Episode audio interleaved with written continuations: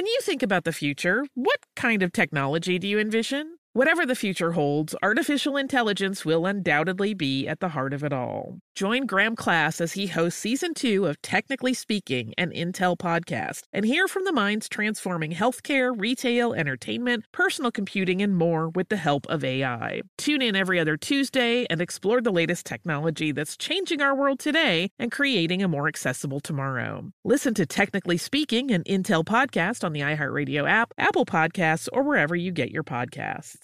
What's up? This your boy Lil Duval, and check out my podcast, Conversations with Unc, on the Black Effect Podcast Network. Each and every Tuesday, Conversations with Unc podcast feature casuals and in-depth talk about ebbs and flows of life and the pursuit of happiness. Unlike my work on stage, I tap into a more serious and sensitive side to give life advice and simply offer words of encouragement, yet remind folks to never forget to laugh. Every Tuesday, listen to Conversation with Unc, hosted by Lil Duval on the Black Effect Podcast Network, iHeartRadio app, or wherever you get your podcasts presented by AT&T. Connecting changes everything. This Father's Day, the Home Depot has the perfect gift to help dad be everything he can be because your dad is more than just a dad. He's the groundskeeper of the yard, the perfecter of the patio, and the cleaner of the clippings. This Father's Day, power dad's doing with the convenience and gas like power of Milwaukee cordless outdoor tools from the Home Depot. Plus, get up to $150 off select Milwaukee tools. Find the perfect Father's Day gift at the Home Depot. How doers get more done. Shop for Father's Day now in stores or online at homedepot.com. Olay's new Indulgent Moisture Body Wash covers your skin in layers of rich moisturizers and vitamin B3 complex, transforming your skin from dry and dull to moisturized, soft, and smooth in just 14 days. Feel the best in your skin and glow with confidence, all pride. For the third year, Olay Body is a proud sponsor of iHeartRadio and P&G's Can't Cancel Pride and supporter of the LGBTQ plus community. So this pride, glow with confidence, not just all month, but all all year long. Check out Olay's new Indulgent Moisture Body Wash online or at your favorite retailer. Welcome to Stuff You Missed in History Class from HowStuffWorks.com.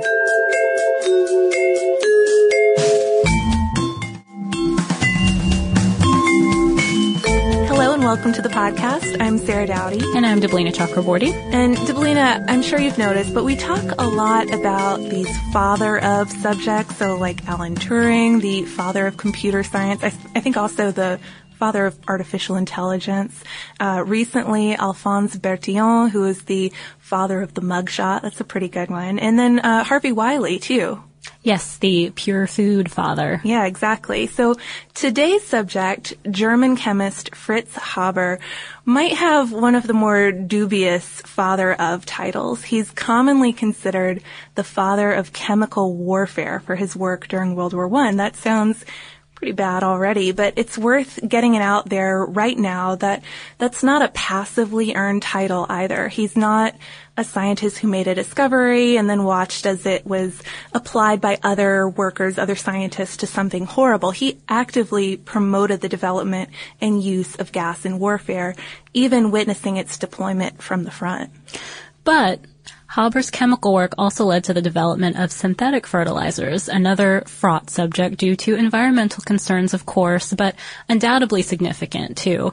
The BBC estimates that two out of five people would not be alive today if global crop yields hadn't shot through the roof in the 20th century, allowing way more food to be grown for a population now rounding 7 billion. So, I mean, that's an amazing statistic to me. It really stops and makes you stop and think. It does. It makes you wonder if you might be two out of five there. But we have two sides of a story set up already. So there's Fritz Haber, the brilliant chemist creating instruments of war, and Fritz Haber, the brilliant chemist saving millions of people from famine. We can also add to the mix a tragic family life, a complicated existence as a patriotic German Jew, and a Nobel Prize, which those have been popping up a lot in podcasts they lately have. too. But we're going to start in Breslau, Prussia, which is now part of Poland, where Fritz Haber was born December 9th, 1868. And his father worked in the pigment and dye industry, importing pigments and dyes. And his mother died within a month of giving birth to him, which was a fact that might have caused a little bit of family tension between the father and the son. And Haber's father's business, being chemically based, may have actually helped stoke an interest in chemistry for him because by the time he enrolled at the University of Berlin in 1886, it was to study science. And he continued his schooling at Heidelberg, where he studied with Robert Wilhelm Bunsen, a very famous name. Bunsen burner. Bunsen burners, and the Charlottenburg Technische Hochschule in Berlin, taking a year off for military service. After a stint working for his father and dabbling in industry, Haber turned to scientific research in Zurich and at the University of Vienna. His first academic job came in 1894 with the Department of Chemical and Fuel Technology in Karlsruhe, where he switched his focus from organic chemistry to physical chemistry.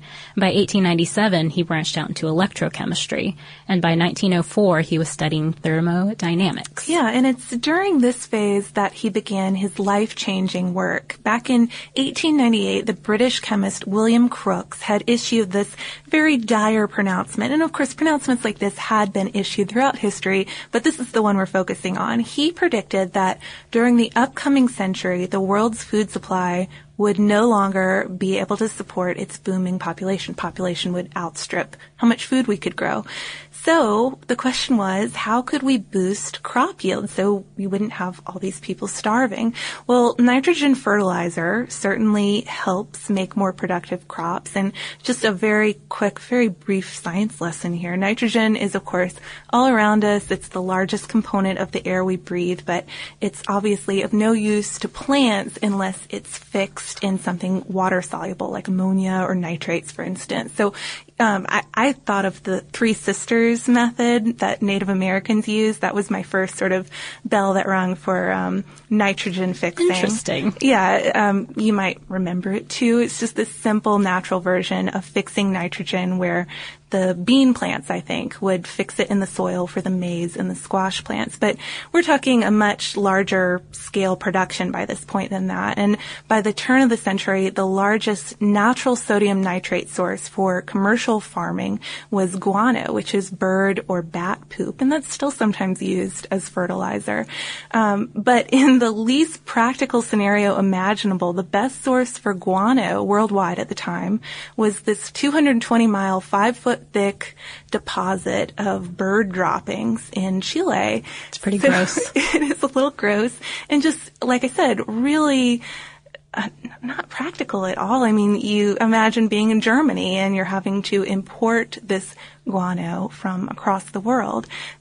It seems like there'd be a better solution. Okay, so that's why Haber starts working on this problem. He starts tinkering and truly tinkering. There's no stroke of luck here or sudden discovery. And by 1908, he figured out the right conditions to make ammonia out of air. Specifically, he used an iron catalyst to force hydrogen and nitrogen to combine into ammonia under very high temperatures and a very high pressure. His lab techniques were then refined and adapted for industrial purposes by another German chemist, Carl Bosch. And the resulting process, appropriately named the Haber-Bosch process, made large-scale production of ammonia feasible and economical enough to make huge batches of commercial fertilizer. The first ammonia plant was built in 1911 and more quickly followed that. But there is, of course, a flip side to all of this. There's another big draw to beefing up Germany's ammonia producing facilities. Ammonia oxidized under the Ostwald process becomes nitric acid, which is a key component in munitions and other explosives manufacturing. So after transferring to lead the newly established Kaiser Wilhelm Institute in 1911, Haber supervised the establishment's dedication to the war effort. And he was a really enthusiastic German patriot, and his institute made a lot of important contributions to the war effort, not just in weaponry, but in supplies and developments to keep machinery running, things like antifreeze replacement, stuff on that level, something pretty crucial nevertheless to blockaded Germany, you know, keeping their supply lines running. But Haber is not best remembered for antifreeze replacement contributions, of course. He's best remembered for his work in gas warfare. He thoroughly believed in gas as a humane weapon. I know that's really hard to comprehend because gas seems like one of the most terrible weapons there is, but he saw it as a way to end the war quickly and uh, to end this war that was going to drag on in the trenches and all of that, but end it quickly and decisively in favor of Germany with fewer German deaths and less debt. And he was okay with this even though gas warfare was in violation of international treaties, although we should point out now that at, at the point he started working on it, um, other countries were okay with tear gas at least, and that was what Germany was originally developing. But Haber's first experiments were with chlorine gas instead. Yeah, according to a Smithsonian article on major wartime inventions, chlorine gas had two big things going for it. It remains gaseous even when temperatures drop below zero degrees Fahrenheit, and it's heavier than air, so it settles into trenches, forcing troops out and into enemy fire. It's also just really terrible. It can react with water to produce acid, burning the eyes and causing the lungs to fill up with fluid. At its worst, you literally drown in Yeah. air. It's pretty terrible. So the Germans first deployed it under Haber's direct supervision at the Second Battle of Ypres, April 22nd, 1915, under the code name Disinfection. And I saw all sorts of reports for the number of people affected, um, totaling the Allies, Germans, and civilians too, because you can't really exactly control where gas goes. So numbers vary. Numbers vary a lot, but British records showed 350 killed and 7,000 casualties, and that, of course, means men who were out of commission due to the severity of their injuries. You know, they were blinded or had terrible respiratory uh, effects from it and were sometimes out of commission for the rest of the war. The attack was a success for the Germans, though, so much so that they were completely unprepared to follow up with reinforcements. It was also a success for Haber and a validation of his work. After Ypres, Haber was promoted to captain in the army, which was the highest position that he obtained. The night of his celebratory party, though, his wife, Clara Immerwahr, committed suicide with his service weapon. The reasons behind her death are really unknown. She was a fellow chemist, the first German woman to get a doctorate in chemistry actually from a German university. But the hoped for scientific partnership of her marriage, you know, maybe she was hoping for something like the Curies. It proved to be a disappointment to her. There really weren't many professional opportunities for married women scientists with children at the time. But many see her suicide, especially considering the timing, as more than the depression of a frustrated chemist, but rather a protest against her husband's involvement in gas warfare. I read an article in the Jewish Women's Encyclopedia that stated that uh, Clara had urged her husband repeatedly to stop w- work on gas warfare. She was just sort of horrified by it and thought that his work was a quote perversion of the ideals of science. And he had reacted to it. They had a, a tense marriage anyway, but he had reacted to it by publicly accusing her of treason to the fatherland for her statements or treasonous statements. Uh, so yeah, consequently, a lot of people do see her suicide as a as a protest, as a statement against what he was doing. But Haber's reaction to her death certainly didn't improve the situation. The day after her death, he returned to the front, left their son to deal with the aftermath of the family drama. And um, he did write to a friend, though, sort of suggesting that this was maybe more serious than it appears in a lot of his biographies. He wrote, I hear in my heart the words that the poor woman once said. I see her head emerging from between orders and telegrams, and I suffer. Wow. So, yes, this is our if we haven't already painted a, a, scary enough picture or sad enough picture, this certainly puts it there. By 1916, Haber was in charge of Germany's Chemical Warfare Service, where he continued his work in gas research and development. Chlorine was countered with effective masks pretty quickly and was supplanted by phosgene, which was responsible for most of the gas deaths, and mustard gas, which could burn the skin and cause these horrible blisters in addition to suffocation. That's probably the gas that you think of the most when you're thinking of gas warfare in World War One. Right. Mustard gas was particularly awful because it had practically no smell, no color, and wouldn't always cause immediate damage. Troops really needed unwieldy, full body coverage to stay safe from it, or gas-proof shelters that they could retreat to and gas was eventually used on all sides, creating an arms race of sorts between each country's chemists, each trying to create more effective gases and masks. So that's why World War One is sometimes called the Chemists' War. Which I hadn't ever heard that term before researching this podcast, um, but it really it does make sense. But despite gas being responsible for only 1.3 million of the 29.5 million World War One deaths, it was a really potent psychological weapon. I, I thought of um, the poem Dulce Decorum Est, which is an old, probably like ninth grade English class staple where you, if, if you haven't read it, you could find it online easily, but it's a good, it's a good way to get into the, um, to, I don't know, to better understand it as a psychological weapon and see what somebody dying of gas would really do to a, a soldier. Besides just getting into people's heads, the gas, it required a lot of logistical adaptations as well. It required medical tents to be set up near the front where soldiers could quickly hose off and get their nose, eyes, and mouth sprayed with baking soda. According to a military history article by Clyde Ward, ropes would connect these field tents to ambulances so soldiers blinded by gas could follow along. One of the most famous paintings from the war, John Singer Sargent's Gassed, depicts blinded men walking in a column. It also required gas officers who would remove their masks and attempt to ID the gas in question with quick sniffs. With mustard, for instance, the trained men were supposed to be able to detect a faint smell of garlic and would order a chlorinated lime to mitigate the gas's effects. That sounds like one of the worst jobs in the war, probably. But moving on to Haber again, well, his innovations could prolong the war for Germany. They obviously couldn't win it. And after Germany's defeat, Haber was really on the verge of nervous collapse. He felt partly responsible for the country's failure. And there was also the very real possibility, since he was on the losing side, that he'd be accused of war crimes.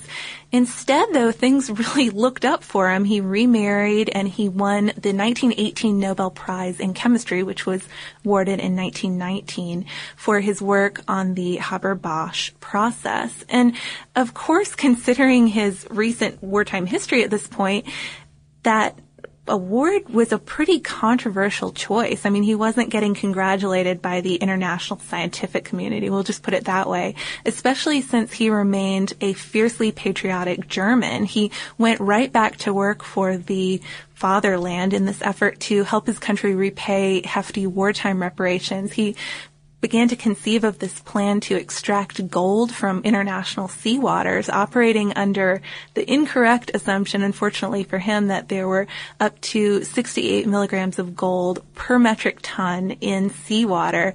Once it was revealed that there was nowhere near that much gold in seawater, the plan was scrapped. Another sort of depressing side to his life. He was very upset at the the downfall of that plan. He also became something of a pop scientist, though, writing articles, giving lectures, and continuing his tinkering and, and leading tremendous output from the Kaiser Wilhelm Institute. But by the early 30s, Germany was no longer a place for a Jewish man, even one who had converted to Lutheranism decades earlier and served his country during the First War.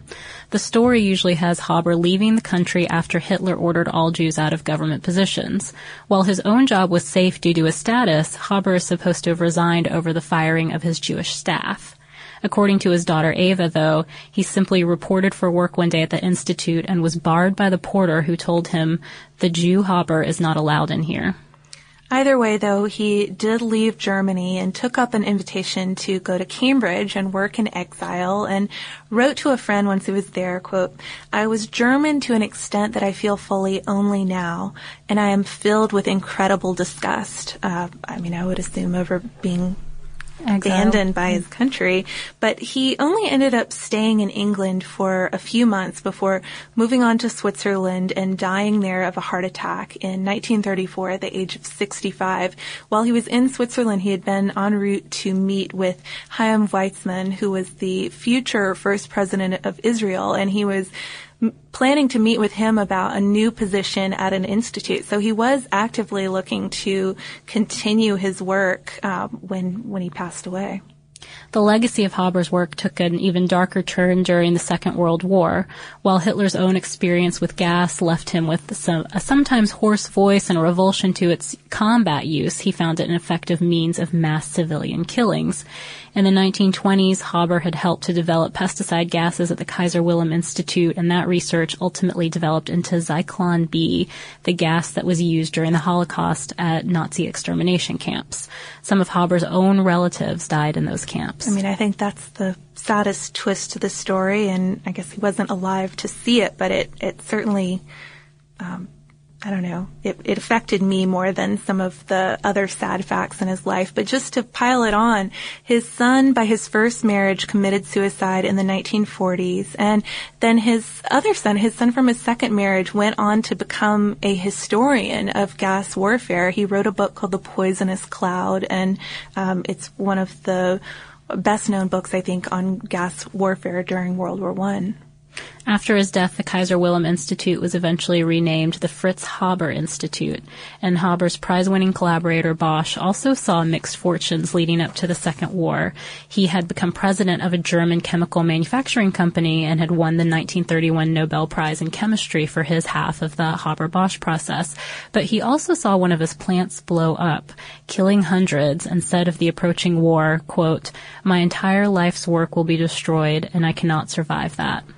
So, uh, boy, it's really gotten to be a, it's a really episode depressing now. episode. But how do, how are we going to attempt to reconcile the two sides of Fritz Haber? I mean, I think it's a question that anybody who looks at his life tries to answer. He's a Nobel Prize winner. He's responsible for some some pretty impressive discoveries, but also for some really disturbing stuff. His Nobel biography describes him like this. Haber lived for science, both for its own sake and also for the influence it has in molding human life and human culture and civilization. And that's, of course, referring to his work developing fertilizers, but it, I think it also speaks pretty poignantly to his work in weaponry and gas. And I know during the blood work interview, we had talked a little bit about ambiguity in science. You know, you don't really know exactly how it's going to play out and how some of those experiments with animals are really disturbing Sure. to us now. And I think that Haber in that quote in particular kind of sum up that idea of the ambiguity of science. When doing research that led to the Haber-Bosch process, Haber didn't have a purpose in mind, just a goal. Force hydrogen and nitrogen to combine in a chemical reaction. So, I mean, I guess that's something to think about and It is. considering the results. the scientists doing the work and, and I mean, what is the scientist's responsibility to think about what could happen with that work eventually? But Bosch did wonder a lot about the consequences of the work he had done with Haber. He wrote, quote, I have often asked myself whether it would have been better if we had not succeeded. But these questions are useless. Progress in science and technology cannot be stopped.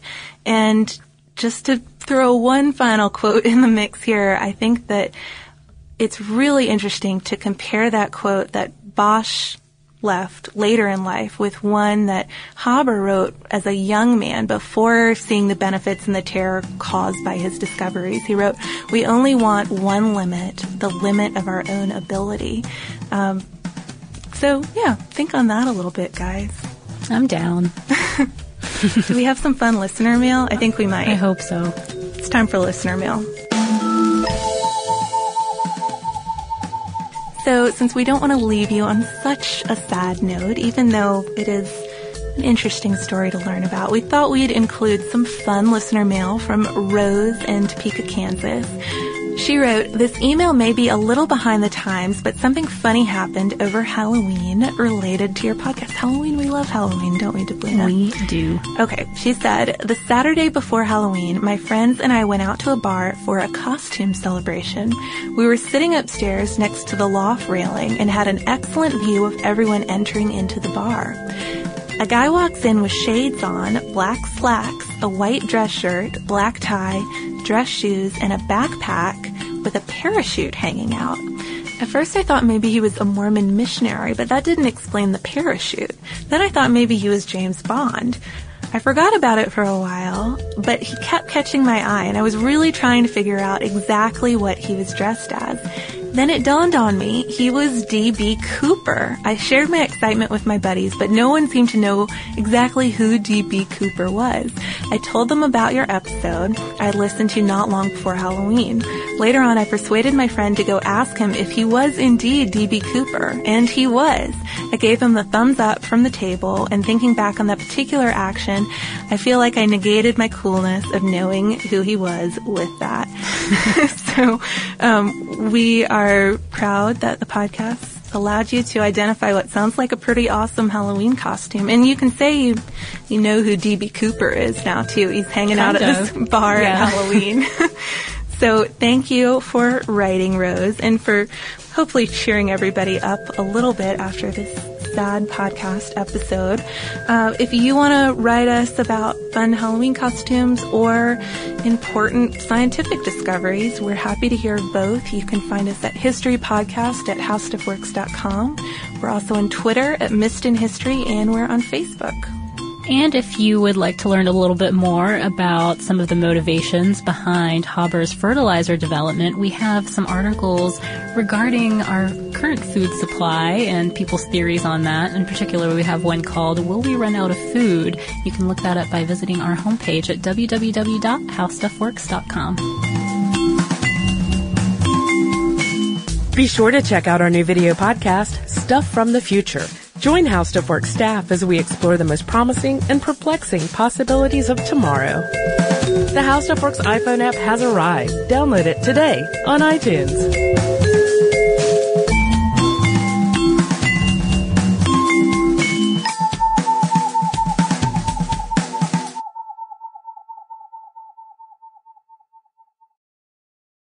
Pride from Tomboy X. We just dropped our Pride 24 collection. Queer founded, queer run, and creating size and gender inclusive underwear, swimwear, and loungewear for all bodies so you feel comfortable in your own skin. Visit tomboyx.com to shop. Thinking of popping the question? Diamonds Direct has an offer you can't miss. This month only, buy a natural diamond engagement ring of one carat plus and receive a free natural one carat diamond tennis bracelet valued at $2,000. Imagine giving her the ring of her dreams and her wedding gift all at once. No one provides education, selection, and value like Diamonds Direct. Your chance to get a free tennis bracelet from your friends at Diamonds Direct won't last long. Details at diamondsdirect.com. What are you looking for in a new smart TV? 4K picture quality, high quality and immersive sound, a sleek design? All of those are givens, but only the new Roku Pro series has all of those and the Roku streaming experience, an award winning OS. Get fast, easy access to all your apps like iHeart, where you can stream all your favorite music, radio, and podcasts all day, and regular all inclusive trips to Roku City. The new Roku Pro series a smart TV built by the streaming pros. Happy Pride. This is Raquel Willis from Queer Chronicles. I'm here to tell you about Lambda Legal. For more than 50 years, Lambda Legal has been in court protecting the civil rights of LGBTQ plus people and everyone living with HIV. And the good news is you can help. Support Lambda Legal's work by donating this Pride Month. Throughout June, all donations up to $100,000 will be matched. To donate, go to lambdalegal.org. That's L A M B D A legal.org. Help Lambda Legal remain unstoppable.